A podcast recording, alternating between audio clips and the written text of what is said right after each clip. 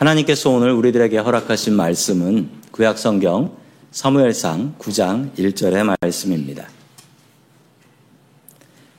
베냐민 지파에 기스라 이름하는 유력한 사람이 있으니 그는 아비엘의 아들이요 스롤의 손자요 베고라스의 증손이요 아비아의 현손이며 베냐민 사람이더라. 아멘. 하나님께서 우리와 함께 하시며 말씀 주심을 감사드립니다. 아멘. 지난 이야기를 이어갑니다. 지난 시간에 사무엘은 자신의 아들 둘을 사사로 세웠지만 그들이 너무 엉망이어서 백성들은 도저히 저 사람들은 안 되겠으니 우리에게 왕을 주십시오라고 요청을 합니다. 하나님께서는 그 요청을 받아 왕을 세워주라라고 하지요. 하나님께서 뽑으신 첫 번째 왕 어떤 사람일까요? 또한 우리는 하나님의 선택을 받기 위해서 어떻게 살아야 할까요? 첫 번째 하나님께서 우리들에게 주시는 말씀은 하나님께서는 약한 자를 선택하신다라는 말씀입니다. 하나님께서는 약한 자를 선택하십니다. 우리 다 함께 잠시 전에 읽었던 사무엘상 9장 1절의 말씀을 같이 봅니다. 시작. 베냐민 지파에 기스라 하는 이름은 유력한 사람이 있으니 그는 아비엘의 아들이요 스롤의 손자요 베골라스의 증손이요 아비아의 현손이며 베냐민 사람이더라. 아멘. 하나님께서는 이 베냐민 지파 출신인 사울을 이스라엘의 첫 번째 왕으로 세우셨습니다. 오늘 1절 말씀에 보시면은 반복되는 말이 두 번 있는데 그게 바로 베냐민이라는 것이 반복되고 있습니다. 왜 베냐민 지파일까요?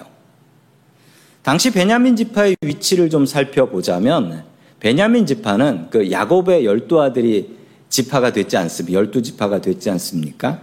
그 열두 아들 중에 베냐민이 가장 막내였습니다. 그러니까 서열로 봐도 가장 낮은 거죠. 그런데 게다가 이 악한 지파였고 문제가 아주 많은 지파였어요.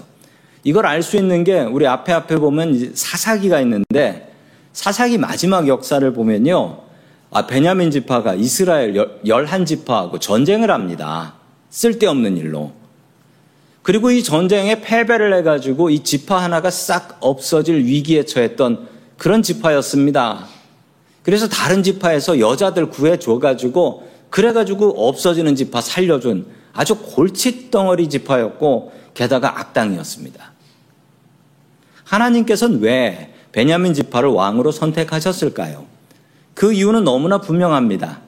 가장 약한 지파였으니까요.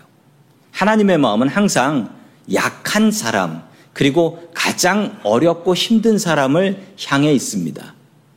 그게 우리 부모님들의 마음하고도 같지 않습니까? 제가 아는 이 지역에서 목회하는 목사님께서 들려주신 말씀입니다. 교회에 차가 없는 권사님이 한 분 계신데 그 권사님께서 목사님께 이런 부탁을 하는 거예요. 목사님, 저 샌프란시스코까지 좀 태워다 주세요. 부탁을 하는 겁니다. 목사님께서 알겠습니다. 권사님 어디까지 가세요? 라고 하니까 어디 어디 길로 가면 된다 라고 알려주셨어요. 목적지에 도착하고 나니까 권사님이 준비하신 뭐 음식을 바리바리 싼 음식을 가지고 내리셨어요. 그리고 한 시간쯤 목사님께서 차 안에서 기다리고 계셨는데 권사님이 한 시간쯤 뒤에 돌아오셨습니다. 그리고 집에 집으로 이제 차를 타고 돌아가면서 갑자기 권사님 눈물을 뚝뚝 흘리면서 이렇게 얘기하시더래요. 목사님 사실 제 딸이 아파요. 제 딸이 마음이 아파요. 지금 제 딸이 샌프란시스코에서 노숙을 하고 있습니다. 아무리 집에 가자고 오늘도 이야기를 했지만 말을 듣지를 않아요. 한 달에 한 번씩 이렇게 음식 싸가지고 가서 딸을 만납니다. 집에 있어도 딸이 살아있는지 혹시 아픈 곳은 없는지 너무나 걱정이 됩니다.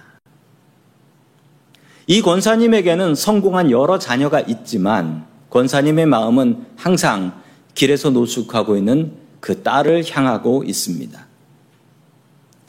여기 계신 부모님들, 어느 부모님들이나 이런 마음이시지요? 하나님의 마음도 그렇습니다. 은혜는 밑으로 흐릅니다. 은혜는 밑으로 흘러요. 낮은 사람에게 주님의 은혜가 임합니다. 하나님께서는 왜 이스라엘을 선택하셨을까요? 이스라엘도 잘난 것 하나 없는 나라이고 잘난 것 하나도 없는 땅입니다. 가장 약한 나라이기 때문에 선택해 주셨습니다. 지도를 보시면 이스라엘이 평화로울 수가 없는 이유가 있어요. 세상에 저 3개 대륙이 한 지점에서 만나는데 그게 바로 이스라엘이에요. 유럽이나 아시아나 아프리카가 힘이 세지면은 꼭 이스라엘을 침략을 해요. 이곳은 평화가 없었습니다. 그래서 이곳의 수도는 예루살렘인데 예루살렘은 샬롬, 평화의 도시입니다. 유대인들은 지나가면서 인사할 때 샬롬이라고 인사합니다. 평화를 빌어주는 인사이기도 하고요. 또 하나는 나는 당신을 공격할 의지가 없습니다. 라는 뜻으로 샬롬이라고 인사를 하는 것입니다. 그들은 항상 평화를 갈망하고 살아갑니다. 지구상에서 가장 위험한 곳, 지금까지 계속 위험했던 곳은 이스라엘입니다. 지금도 예루살렘에 가보면 총을 탄, 총을 찬 군인들이 도시를 돌아다니고 있습니다. 세상에서 가장 낮은 곳이 어디일까요? 지도를 봐도, 지리를 봐도 세상에서 가장 낮은 곳은 이스라엘입니다. 예수님께서 활동하셨던 갈릴리 호수의 높이는 마이너스 212m. 해발보다 훨씬 낮은 바다 높이보다 낮은 마이너스 212m입니다. 예수님께서 활동하셨던 사해는 어떨까요? 사해에 가보면 저런 관광판이 하나 보입니다. 해발 마이너스 416m. 그리고도 한참 저 뒤로 가지요. 현재 마이너스 430m랍니다. 계속 더 낮아지고 있다라고 해요. 하나님의 마음은 낮은 곳을 향하십니다. 가장 살기 힘든 곳, 이스라엘 사람들을 통하여 성경의 이야기를 전해 주셨습니다. 그리고 예수님께서도 유대인으로 이 땅에 오셔서 가장 낮은 곳에 사는 가장 낮은 사람들과 함께 하셨습니다. 죄인들과 병자들과 가난한 사람들의 친구가 되셨지요. 하나님의 은혜는 항상 낮은 곳을 향합니다. 물이 높은 곳에서 낮은 곳으로 흐르듯이 하나님의 은혜는 항상 높고 높은 하나님의 보좌 위에서 낮고 낮은 이 땅을 향하는 것입니다. 어떻게 하면 주님의 은혜를 더욱더 많이 받을 수 있을까요? 더 낮은 곳으로 가시면 됩니다.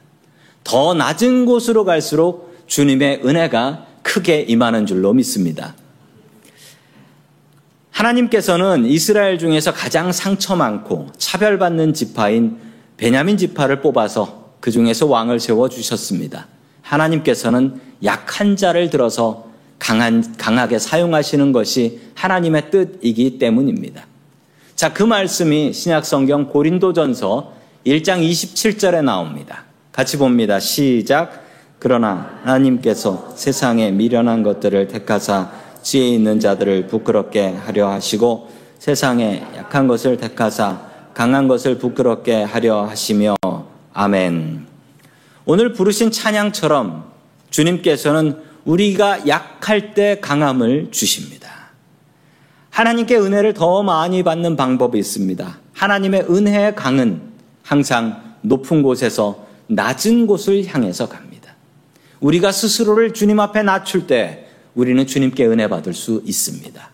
우리가 낮은 곳으로 갈수록 주님의 은혜는 우리에게 몰려올 수밖에 없는 곳입니다.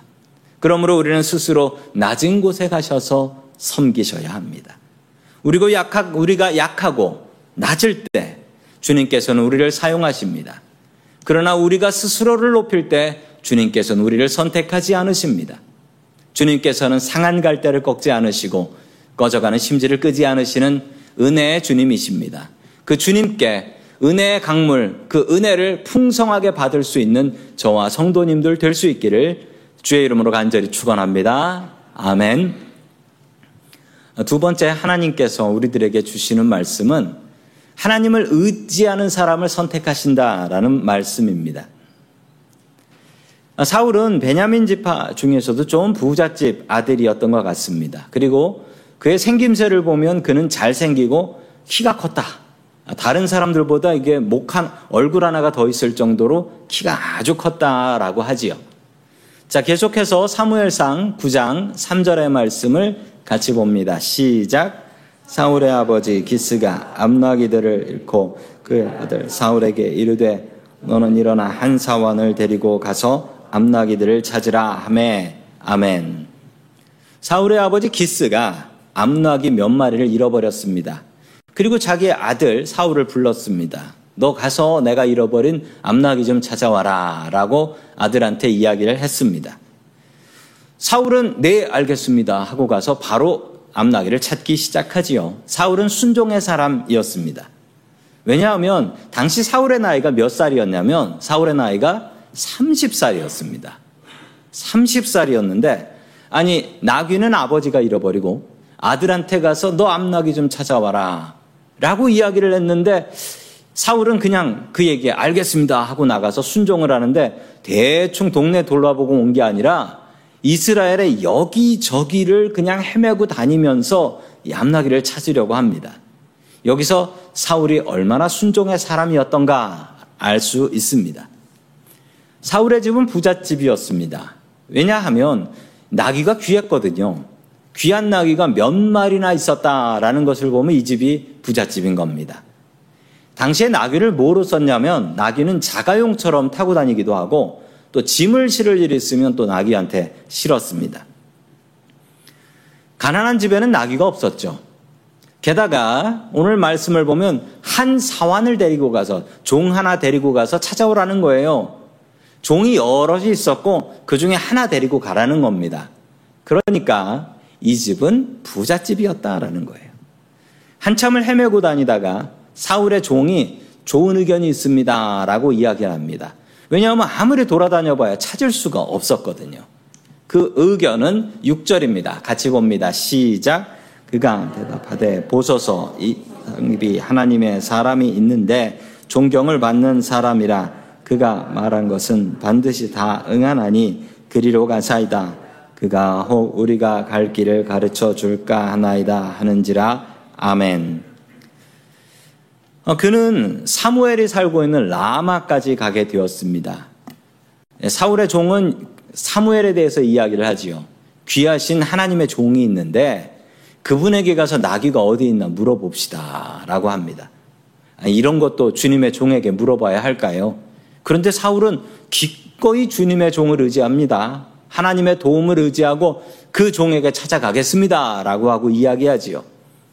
사울처럼 하나님께, 주님께 길을 묻는 사람이 되십시오. 사울은 온 이스라엘을 헤매고 다니고 허탕을 쳤습니다. 그러나 사, 나귀를 찾을 수 없었죠. 잠시 가던 길을 멈추고 그는 주님께 길을 묻기로 결심을 합니다. 암나귀들이 집을 나가게 하신 분은 하나님이십니다. 이 모든 것이 사울이 집을 나와 사무엘을 만나서 왕이 되게 하려는 하나님의 섭리였습니다. 하나님의 놀라운 계획이었죠. 이 계획에서 제일 중요한 건 사울이 집에서 나와야 합니다. 그래서 주님께서는 그 집에 있던 나귀들을 집 나가게 하셨던 것입니다.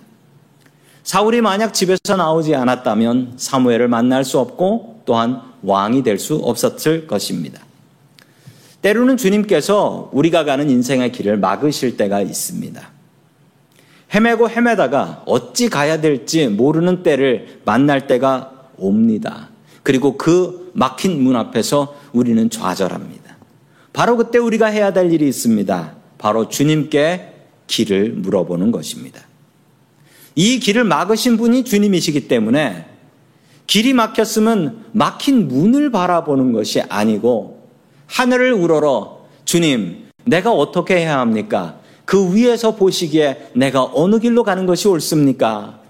길이 막혔을 때, 길을 알 수 없을 때, 우리는 잠시 멈춰서서 주님께 길을 물어봐야 합니다.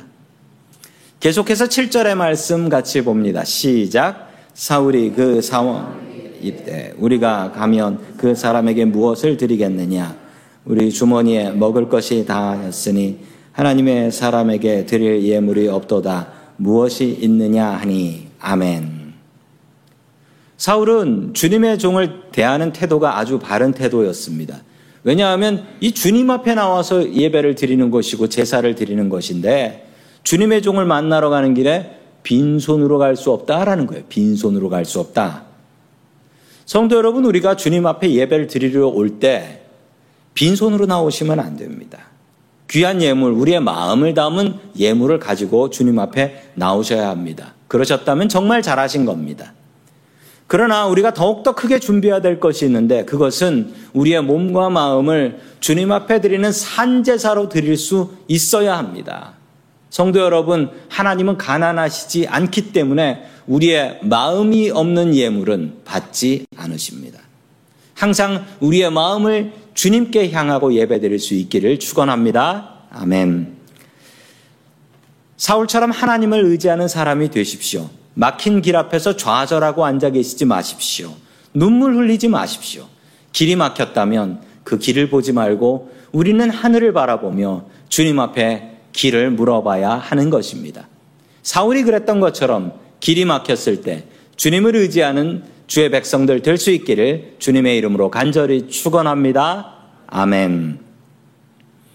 마지막 세 번째로 하나님께서 우리들에게 주시는 말씀은 하나님께서는 겸손한 자를 선택하신다라는 말씀입니다. 한국 사람들은 이 겸손에 대한 잘못된 생각이 있습니다. 한국 사람들은 이 겸손은 스스로 낮추는 것이다 라고 정의를 하지요. 그런데 스스로 낮춰도 교만인 경우가 있습니다. 전교에서 1등하는 학생 하나가 있습니다. 시험이 어려웠습니다. 친구들이 가서 그 학생한테 묻습니다. 누구누구야, 시험 잘 쳤니? 라고 물어보니까 그 친구는 기다렸다는 듯이 아니, 망쳤어. 라고 이야기를 합니다. 그런데 성적이 발표되고 보니 그 친구는 여전히 전교 1등입니다. 이 친구의 낮춤은 겸손일까요? 교만일까요? 어느 집에 식사 초대를 받아서 갔는데 아니 음식이 무슨 코스, 콜스로 그냥 한도 끝도 없이 계속 나와요. 너무너무 맛있어요. 그런데 준비하신 분이 이렇게 이야기를 합니다. 차린 건 없지만 많이 드세요. 이분의 이 낮춤은 겸손일까요? 교만일까요? 아무리 봐도 교만인 것 같아요. 한국에 사는 한인 자녀들이 성공하지 못하는 이유 중에 정말 엉뚱한 이유가 하나 있는데요. 그 이유는 부모님들이 잘못된 겸손을 가르쳐서 그렇다라는 거예요. 부모님께 항상 겸손하라라고 배워가지고 회사에서도 이거 누가 할 수 있습니까? 누가 잘합니까? 그러면 한인 자녀들은 저는 못합니다를 입에 달고 산대요. 저는 못합니다. 미국에서는 자기가 잘하는 거 있으면 스스로 알려야 되는데 아니야 우리 아버지가 그건 교만한 거라 하셨어 라고 해서 스스로를 낮추는 거예요. 성도 여러분 내가 잘하는 것을 잘한다라고 이야기하는 것이 교만일까요? 하나님께서 원하시는 교만, 겸손은 무엇일까요? 사무엘이 사울에게 당신이 이스라엘의 왕이 될 것이요 라고 말하니까 사울은 깜짝 놀라서 이렇게 이야기를 합니다. 21절의 말씀입니다. 시작. 사울이 대답하여 이르되 나는 이스라엘 지파의 가장 작은 지파 베냐민 사람이니까 또 나의 가족은 베냐민 지파 모든 가족 중에 가장 미약하지 아니하니까 당신이 어찌하여 내게 이같이 말씀하시나이까 하니 아멘. 사울은 이스라엘에서 가장 낮은 베냐민 지파 사람이었기 때문에 나는 왕이 될 수 없습니다. 라고 이야기를 합니다. 그리고 베냐민 지파 중에서도 우리 집이 제일 작은 집인데 어떻게 왕이 될 수 있겠습니까? 라고 질문을 하지요. 사울은 겸손했습니다. 사울이 한 말이 사실이었기 때문이지요. 베냐민 지파는 이스라엘에서 가장 작은 지파였습니다. 그리고 문제가 많은 지파였지요. 사울은 지지 기반이 약했습니다. 예나 지금이나 뭐 대통령이 되려고 해도 아니 지지 기반이 강해야지요. 그래야지 왕이나 대통령이 될 수 있는 건데 이 사울은 베냐민 지파밖에 없는데 수가 너무 작고 힘이 없고 무시당하는 지파였어요. 사울이 왕이 됐다라고 소문이 나니까 사람들이 사울을 무시했습니다. 뭐 그런 사람이 뭐 베냐민 지파에서 무슨 왕이나? 사람들의 반응은 이랬습니다. 그러나 사울은 하나님의 계획에 순종했습니다. 그리고 아주 훌륭한 왕이 되었습니다.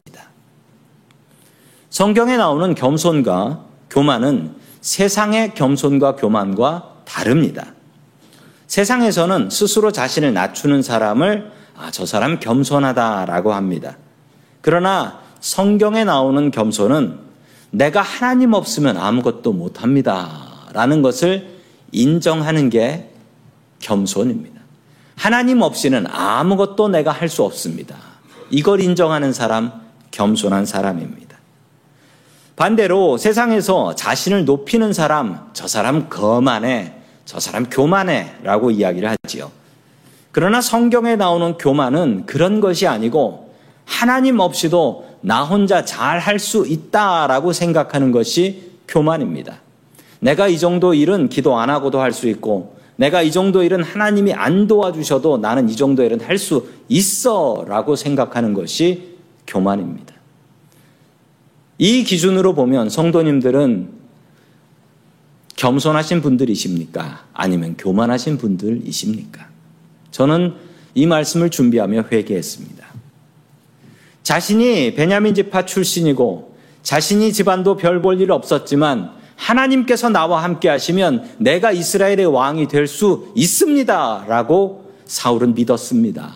그는 겸손했습니다. 나 혼자는 하나도 할 수 없다. 그러나 하나님께서 함께 하시면 내가 못할 일이 무엇이냐? 이것이 사울의 생각이었습니다. 사울은 겸손했습니다. 그가 겸손했을 때 하나님께서는 사울을 선택해 주셨고 그를 통하여서 이스라엘을 구원해 주셨습니다. 그러나 왕이 된 후 사울은 교만해졌습니다. 내가 이 정도는 하나님 없이도 할 수 있다라고 생각했던 것이죠. 그는 교만해졌습니다. 사울이 교만해졌을 때 하나님께서는 사울을 버리셨습니다. 하나님 앞에서 겸손한 사람이 되십시오. 아무리 작은 일이라 할지라도 주여 주님께서 나를 도와주시지 않으시면 내가 이 일을 할 수 없습니다.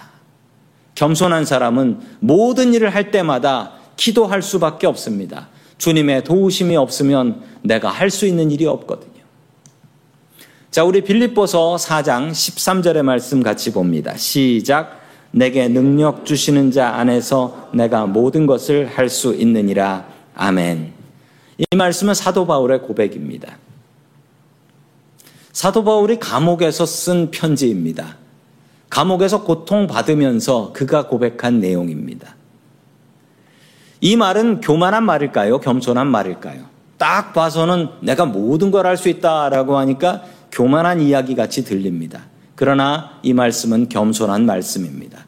나는 부족하고 나는 지금 감옥에 붙잡혀 와서 아무것도 할 수 없는 처지이지만 주님의 힘이 나와 함께 하시면 나는 못할 것이 없습니다 라는 고백이니까요.